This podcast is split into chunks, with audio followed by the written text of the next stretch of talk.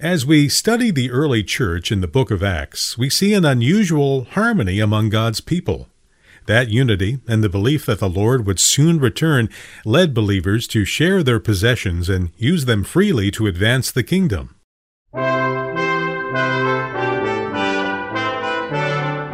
Welcome to the Bible Study Hour, a radio and internet broadcast with Dr. James Boice, preparing you to think and act biblically. A man named Barnabas laid the proceeds of the sale of his property at the apostles' feet and received more than a little attention for his generosity. Two others mimicked his giving by selling their land, but instead of giving all, kept some for themselves and then perjured themselves in the presence of the apostles. Stay with us as Dr. Boice examines the actions of Ananias and Sapphira. Just what made their deeds so wrong and the implications for the church today. We've come to the fifth chapter of Acts in our study of this important New Testament book and to a familiar story. It's the story of Ananias and Sapphira, two people who sinned against God, lying to him in the midst of the Christian assembly and whom God struck dead. Whenever I think of these two, I think of a sermon that was preached here nearly 30 years ago by Donald Grey Barnhouse, a former pastor of this church, entitled Men Whom God Struck Dead. In those days, you could use the word man to include women. Ananias and Sapphira were both included in that. But the title embraced more than this one New Testament incident. It included the story of Nadab and Abihu from the Old Testament to men, to priests who offered improper fire upon God's altar and were struck dead for that. And the story of Uzzah, who's told about in 2 Samuel, the sixth chapter, who reached out and touched God's ark when it was being transported up to Jerusalem in the time of David and who was struck dead for that. This particular sermon that linked all three of these incidents together pointed out, quite rightly, I believe, that so far as we can tell, each one of these individuals was what we would call a believer. That is, they were not some heathen king who was blaspheming against God, some monarch or philosopher who in the arrogance of an unbelieving heart had set himself up against God and his anointed. These were people in the fellowship of the family of God actually engaged in what we would call Christian worship. And they were all struck dead for what to us at least seemed to be, I hate even to use the word, but let's use it. They seem to us to be trivial offenses. It's an interesting thing to put those together because it tells us, if it tells us nothing else, that God thinks about these things differently than we do. I said they were all apparently believers and all were struck dead for what were apparently trivial offenses. While we're linking them together, let's notice a couple of other things. All, as I said before, were engaged in God's service. In the case of the two priests, Abihu and Nadab, they were offering fire upon the altar of God. A flame flew out from the Ark of the Covenant in the tabernacle and killed them. And Uzzah was transporting the ark up to Jerusalem on a joyous occasion with thousands of people gathered around, leading in that great ceremony of worship. And Ananias and Sapphira too were taking part in a Christian assembly at the time of the offering in the midst of Christian worship. We also should notice, and I think this is perhaps the explanation of the severity of this punishment, that in each instance, these were important new beginnings in God's dealings with His people. Something new was being inaugurated. A new era was about to come in. And so these were initial events. And God, it would seem, took pains to establish at the beginning of these new ventures that the relationship of his people to himself is a serious, serious one indeed. Now, we're not here to study the earlier stories, but we are here to study the story of Ananias and Sapphira.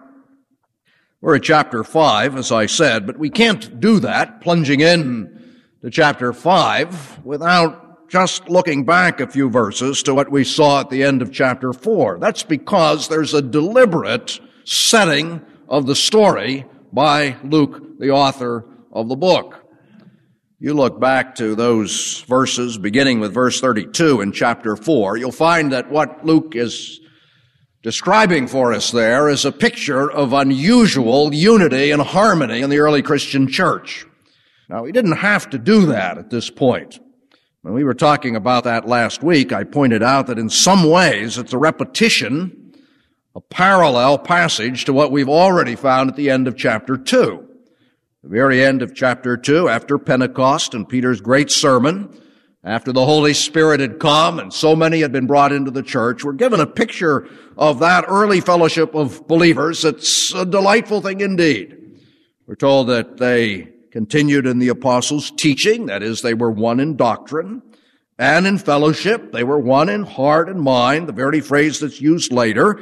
And they took part in worship together, in the breaking of bread and the prayers. And moreover, out of that there came a generosity of spirit on behalf of these early Christians. And so they sold what they had, they pooled it, and when anybody had need, they took from what they had in that common treasury and saw that the person wasn't lacking.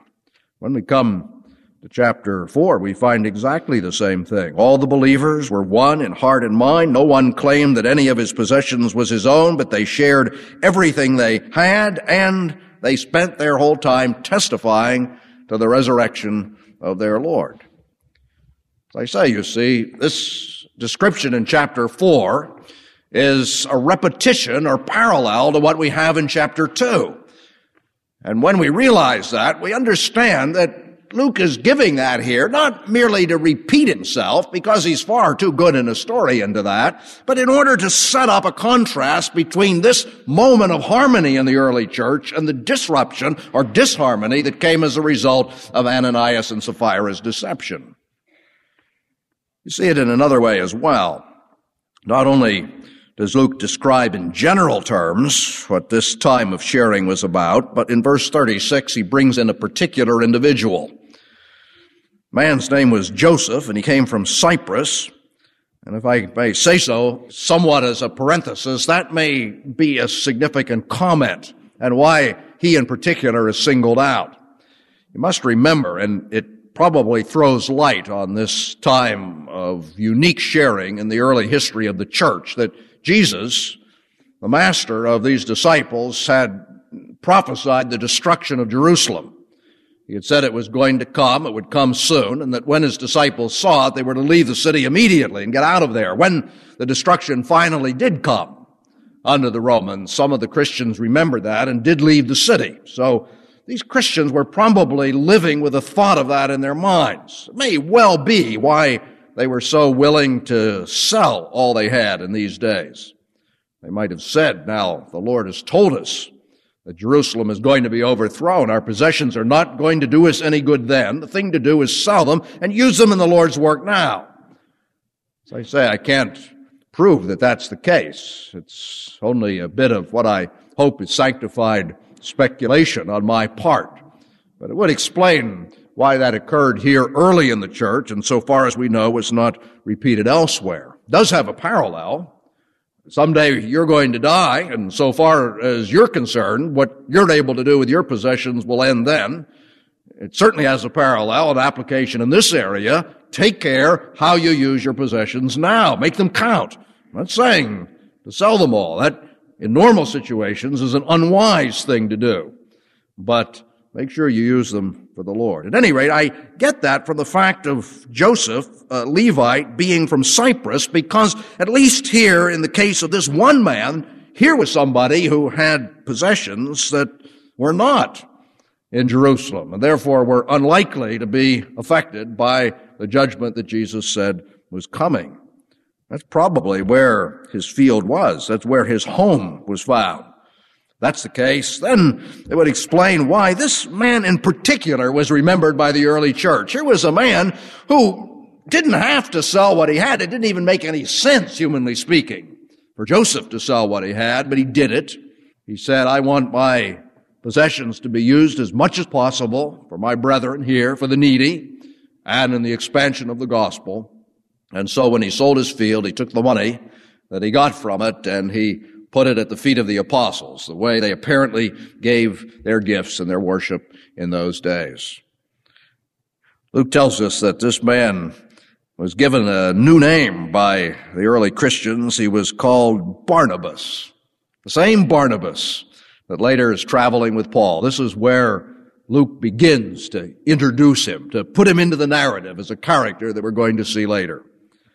Barnabas means son of encouragement, and it may well be. Again, I say I'm not sure you can prove this, but the fact that it all occurs together in this verse does suggest it that they called him son of encouragement because of the way he acted. Oh, undoubtedly, because that was his character as well.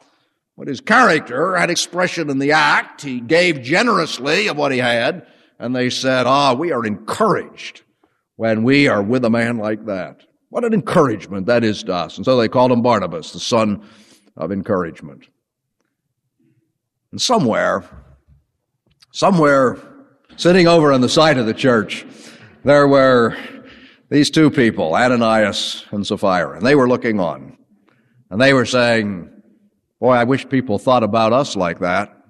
Look at all the attention they're giving to Barnabas. He sold his field, he gave the money. They rename him, they call him Son of Encouragement. How marvelous it would be to be regarded like that by our Christian brethren. And so they said, we have a possession, we have a piece of property, a field, a house, let's sell it. Do the same thing. What they wanted to be like was Barnabas. They wanted to be like him. Certainly that's what Luke is suggesting. And yet, as we read the story, we find that they were anything but like Barnabas. Oh, Outwardly, they seemed to be. But inwardly, they were of quite a different character. They were as opposite from Barnabas as they could be. Barnabas was giving what he had out of thanksgiving to God and concern for God's people, and he was absolutely open and forthright about it. Ananias and Sapphira wanted to be treated the way Barnabas was treated, but they were anything but open and honest about it. They sold the property, they had the money, they looked at it. Maybe initially they even thought they were going to give it all. You know, money corrupts. The love of money, it says, is the root of all evil, and the more they looked at it, the more they loved it. And so if it hadn't been in their hearts before, the evil was hatched now, and they said, look, nobody knows how much we got for the sale of this property, and God certainly knows Christmas is coming, got a lot of presents we have to buy and lots of things that we could use. Why don't we just keep part of it? Nobody will know. Let's keep part of it and give the rest. And then people will say, ah, here's a couple, Ananias and Sapphira, just like Barnabas. I wonder what we ought to call them. A couple of encouragers. And nobody will know that we actually are keeping some of it back. So they did what they had planned, and the judgment we find in this chapter came. This is one of those sermons where I think you have to stop along the way and make your conclusions. You know, some sermons build up nicely to the end and bang, there's a big conclusion. Other ones aren't like that, and you have to make them along the way, and you just can't pass this by without making the obvious conclusion. There is no perfect church. I read Acts 4:32. All the believers were one in heart and mind. No one claimed that any of his possessions were his own. They shared everything they had. I think, ah, there's a perfect church. But it wasn't, you see. This church had within it Ananias and Sapphira, and they were hypocrites, and they were about to lie not merely to men, but to God. Someone once came to Charles Haddon Spurgeon and said to him that they were leaving his church because they were going to go find a perfect church. And Spurgeon, who had a great deal of wit and sometimes was more forthright than people dare to be today, said, well, when you find it, please don't join it because you'll ruin it. Generally, people come and they sometimes are very enthusiastic when they first come. They say, Ah, I have finally found it. This is my church. And I think, Oh my goodness. Let a week go by, a month go by, a year go by. Let them get to know us a little bit. And some of that enthusiasm is going to evaporate. I would hope, because God does work in all of us, that they find other things as well, that they find a genuine fellowship, that they find faithfulness to the Word of God, that they find praying people who really are concerned about one another. But, oh my, there is no perfect church. I do say to people when they get unhappy with us, well, by all means, if you're unhappy with us, find a church that is more to your liking. That's all right. Some people prefer one kind of thing, some prefer another. By all means. Find a church that's to your liking. But above all, don't come here because you think it's perfect. There is no perfect church. And if it was perfect before you joined, it isn't anymore. And the sooner we recognize that about one another, the better off we'll be. That's one reason why we must pray for one another. One reason why we must pray for our church, that God will guard us against the onslaughts of Satan. Keep us faithful to himself in spite of the sin in our hearts. So, that's the first thing. Well, as I say, Ananias and Sapphira concocted this plan, and the fifth chapter tells us about it. With his wife's full knowledge, it says, Ananias kept back part of the money for himself, but brought the rest and put it at the apostles' feet. Now, beginning with verse 3, we have Peter's reply, and it's a very significant reply. Peter said, Ananias, how is it that Satan has so filled your heart that you've lied to the Holy Spirit and have kept for yourself some of the money you received for the land? Didn't it belong to you before it was sold? And after it was sold, wasn't the money at your disposal? What made you think of doing such a thing? You have not lied to men, but to God. Peter says three important things in that response, and I'd like to look at each one of them, not at the same length. But let's just look at what he says. The first thing I want to notice is not the first in order, but I want to notice it first because to my mind it's the least important, though it's important. When Peter says to Ananias, didn't it belong to you before it was sold? And after it was sold, wasn't the money at your disposal? He is refuting communism. Even a sanctified Christian kind of communism. People, you see, have looked at this period of sharing in the early church, have held it up as an ideal, and have said, well, that's what Christians always should do if they're obeying God. This makes it perfectly clear that that does not follow. Here, Peter is recognizing the right of private property. And it's not something that Peter was inventing. That's something you have in the Old Testament as well. You have it in the Ten Commandments. The Ten Commandments say, thou shalt not steal. Now, in order to steal, you have to take something that belongs to somebody else. And in order for it to be stealing, what you take has to belong to somebody else. They have to have the right to it. If they don't have the right to it, then it's not stealing to take it. Stealing when you take it, if you break into their house and take it by night, unknown. Stealing when the government takes it, if they do it by what we would call unjust taxation, even though they can get it passed through Congress or such things. You see, the Bible recognizes the right of private property. So does Peter. You have the right to it, said Peter. You didn't have to sell it. and After you sold it, you didn't have to give it. The problem was not in the fact that Ananias didn't give what he had, but that he pretended to give more than he was giving. The problem was his hypocrisy, his lying, not the fact that he owned property. So, that's an important point, though as I say, it's more minor than the rest. The second thing Peter said in his response to Ananias was that this was a matter of spiritual warfare. He does it by reference to Satan. How is it that Satan has so filled your heart that you have lied to the Holy Spirit? You see, when Peter spoke on this occasion, Peter, if in very few other occasions in his life, at least on this occasion, was speaking under the direct impress of God's Holy Spirit. Oh, I know there were times in Peter's life, especially before his conversion, when, like many of us, he simply blurted out whatever happened to be in his mind, and it wasn't much. An occasion presented itself, and Peter said whatever nonsense he was thinking. That's just the way Peter was. I am sure even after his conversion, though he was a much wiser and steadier man, that there were occasions when Peter said things that weren't true. He may have thought they were true, but they just weren't true. But here, if at any time in his life, Peter the apostle, in this situation, being the vehicle of God's judgment, the voicing of God's judgment upon this man Ananias, is certainly speaking by the leading of the Holy Spirit. He had insight into the true situation. God's judgment came through him. And that means that when, on this occasion, Peter says, how is it that you have allowed Satan to fill your heart and so have done this wicked thing? Certainly it was true that Satan had done it. I'm emphasizing that because we have a tendency in our speech to refer to Satan in glib terms. Oh, the devil led me to do this and the devil led me to do that. And I sometimes say that it's probably very unlikely that the devil has led you to do any such thing. You just did it on your own. You weren't quite as smart as Satan. He would have done it more subtly, but just as bad. You can operate very well without him. And generally that's the case. But having said that, I nevertheless have to say that there is such a thing as spiritual warfare going on.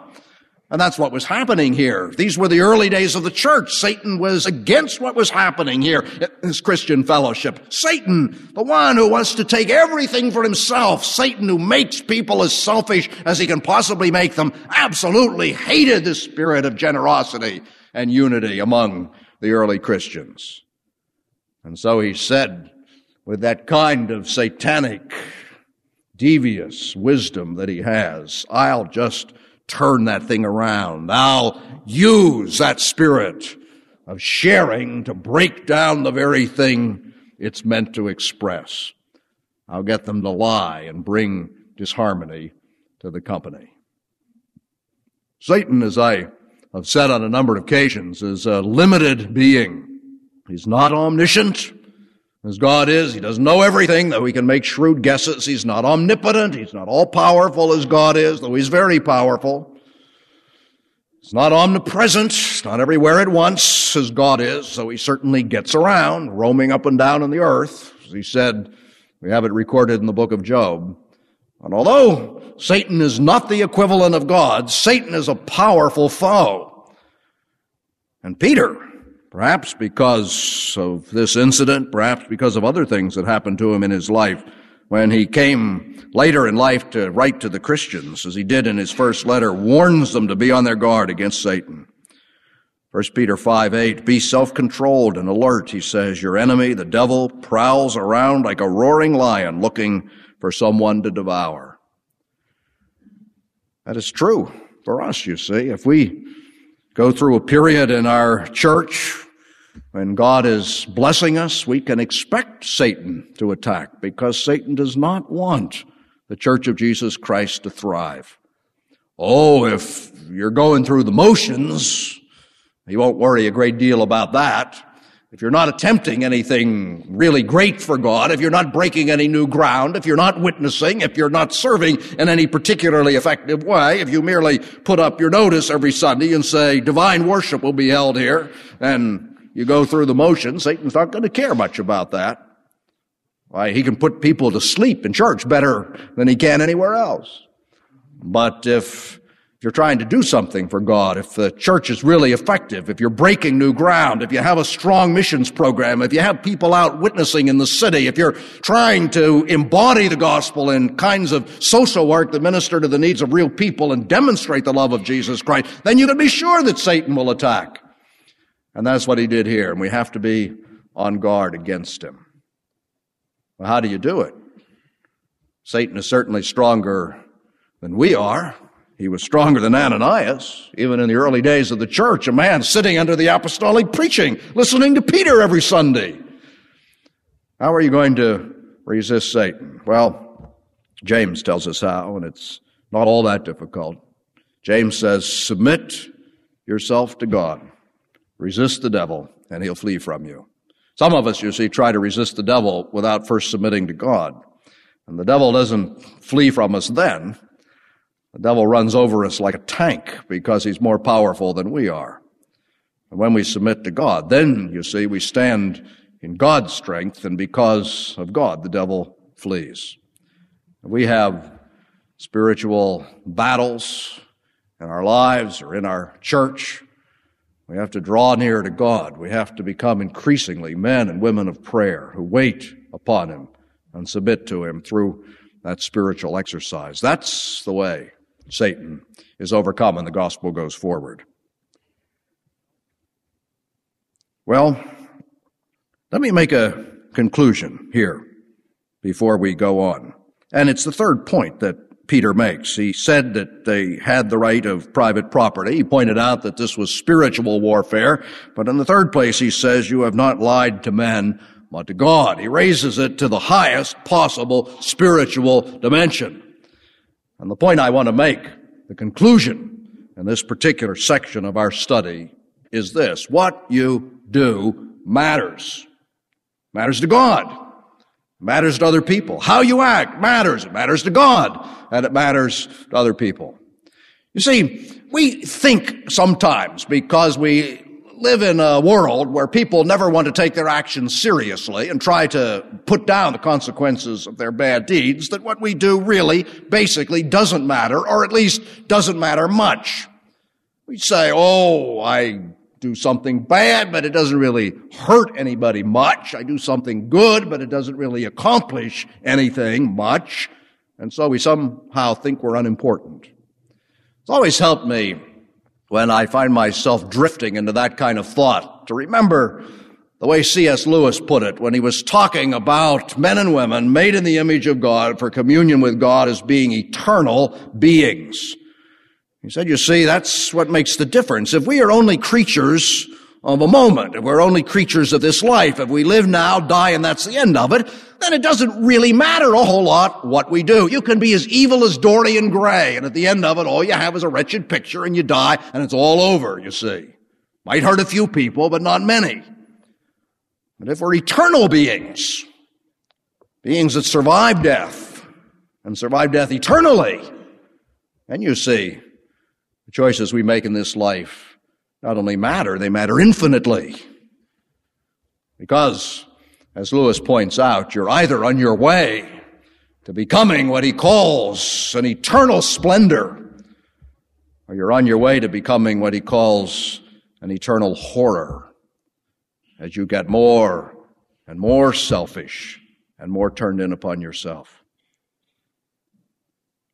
Maybe that's why God treated it so seriously here at the beginning of the church. It was God's way of saying graphically before the early Christian fellowship, what you do matters. It matters to me, matters to one another, and it matters to yourself. Your choices for good now lead in the direction of your conformity to Jesus Christ. And if you go the other way, you bear eternal consequences. Well, there's one last part to the story, and it has to do with Sapphira, Ananias' wife. It's important to consider that because it involves her guilt and her responsibility. Luke, who tells the story, points out her guilt in two ways. First of all, in verse 2, he adds the phrase, with his wife's full knowledge. Now, he's talking about Ananias and his sin, but he says that Sapphira was in on it from the beginning. She didn't come initially, as it seems, and present the money to Peter and say, here it is, it's all from God, and it's the whole result of the sale of our property. She was home, but she knew about it, so she was involved from the beginning. And then later on, after Ananias had been judged and died, and he'd been taken out and buried, three hours later, as a matter of fact, his wife came in, not knowing what had happened, and Peter asked her the question, tell me, is this the price you and Ananias got for the land? That is the money that Ananias had brought, what he had pretended was the full price for the land.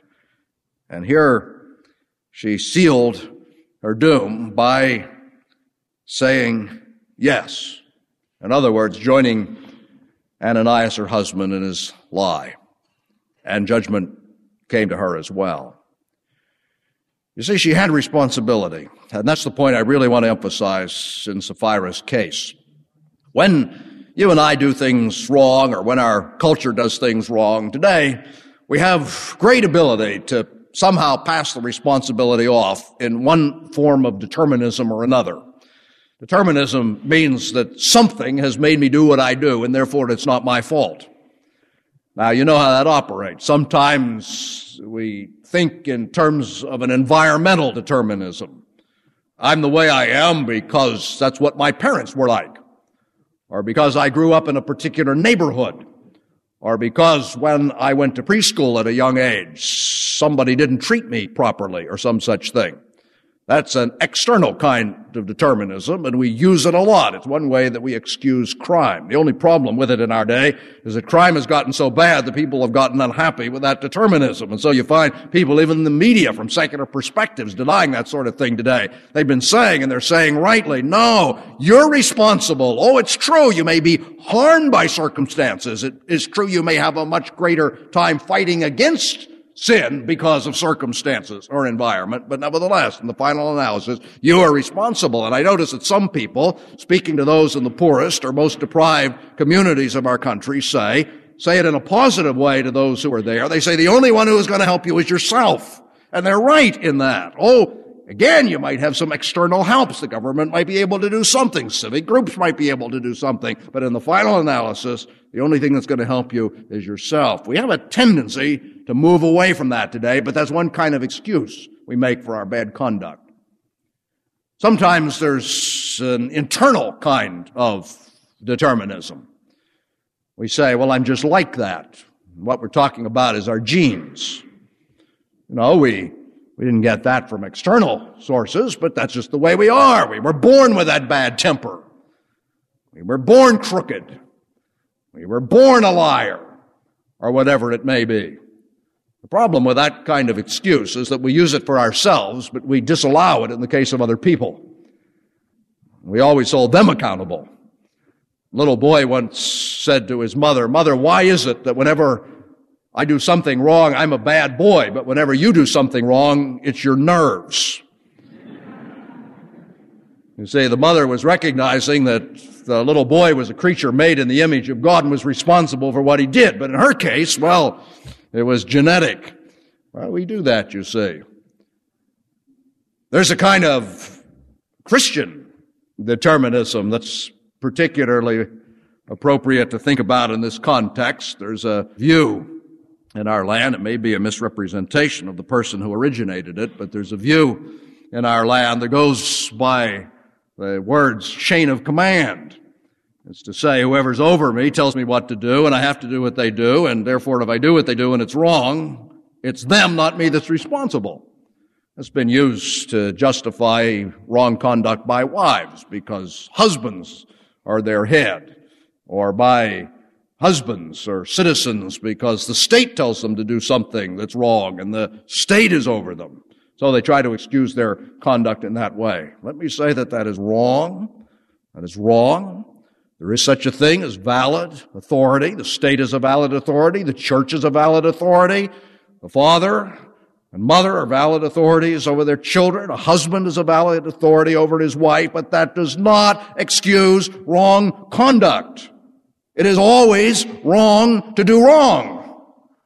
Even if somebody else tells you to do it, even if somebody important tells you to do it, even if the king tells you to do it, wrong is wrong. It is always wrong to do wrong. And in the same way, it's always right to do right. You know, in Jesus' day, they didn't want him to do right on the Sabbath. They said, well, you can't do those things on the Sabbath. It's against the law. And Jesus' response was, it is always right to do good on the Sabbath. It's always right to do right, whatever it is. And in the same way, it is always wrong to do wrong. You see, what you and I do when we blame somebody else for our conduct is, in the final analysis, blame God. See, it doesn't make any difference what kind of determinism you have. If it's environmental determinism, well, God's responsible for the environment. Or maybe other people have helped, made it the mess that it is, but God's the one that caused me to be born there.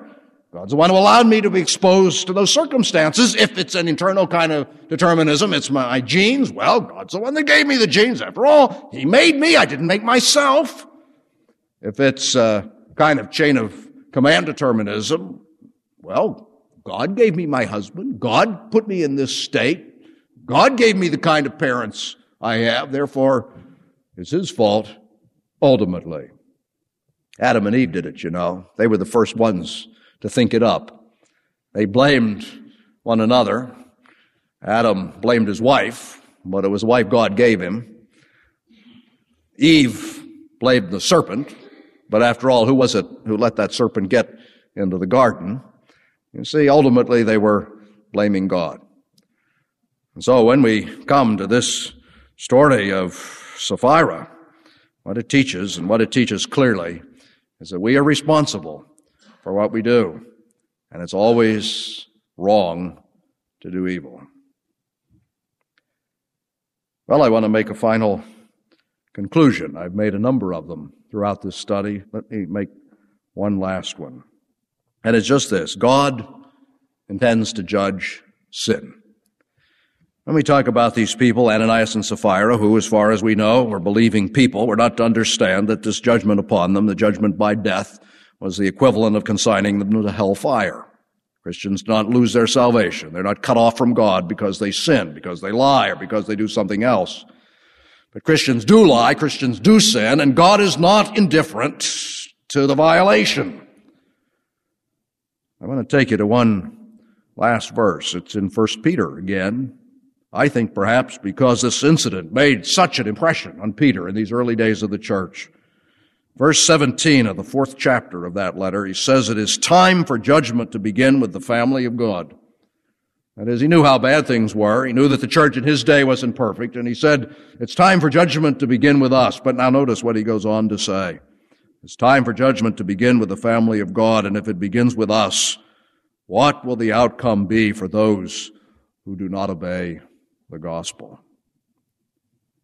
When we sin, the devil is always there to say it doesn't matter.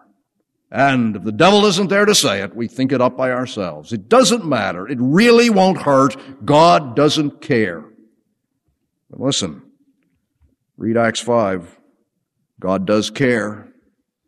God takes sin seriously, and every sin in life will be judged. Sins of believers, terms of their eternal destiny, are judged at the cross of Jesus Christ. God took sin so seriously that he sent Jesus Christ to die for it. And even after Christians have believed, God expects them to live like his people, and he will not allow them to go on and on and on and sin indefinitely. Here was an extreme example of judgment, but there are others. Paul said in writing to the Corinthians that some of them so abused the Lord's Supper that Many had fallen asleep. He meant many of them had died because of it, and others, he said, are sick because of the mistreatment. God takes sin seriously. And listen, if God takes sin seriously, if God judges sin, even in the lives of his people, how dreadful is the case of those who have not responded to the gospel. If you haven't come to faith in Jesus Christ, read this story and see the fate that awaits you in that day when you stand before the justice bar of God, pretending to be something you are not. And God Himself, not Peter, not a human minister, not an erring child of Adam, but God Himself, the Lord Jesus Christ, looks into your heart and says, Depart from me, you worker of iniquity because I never knew you.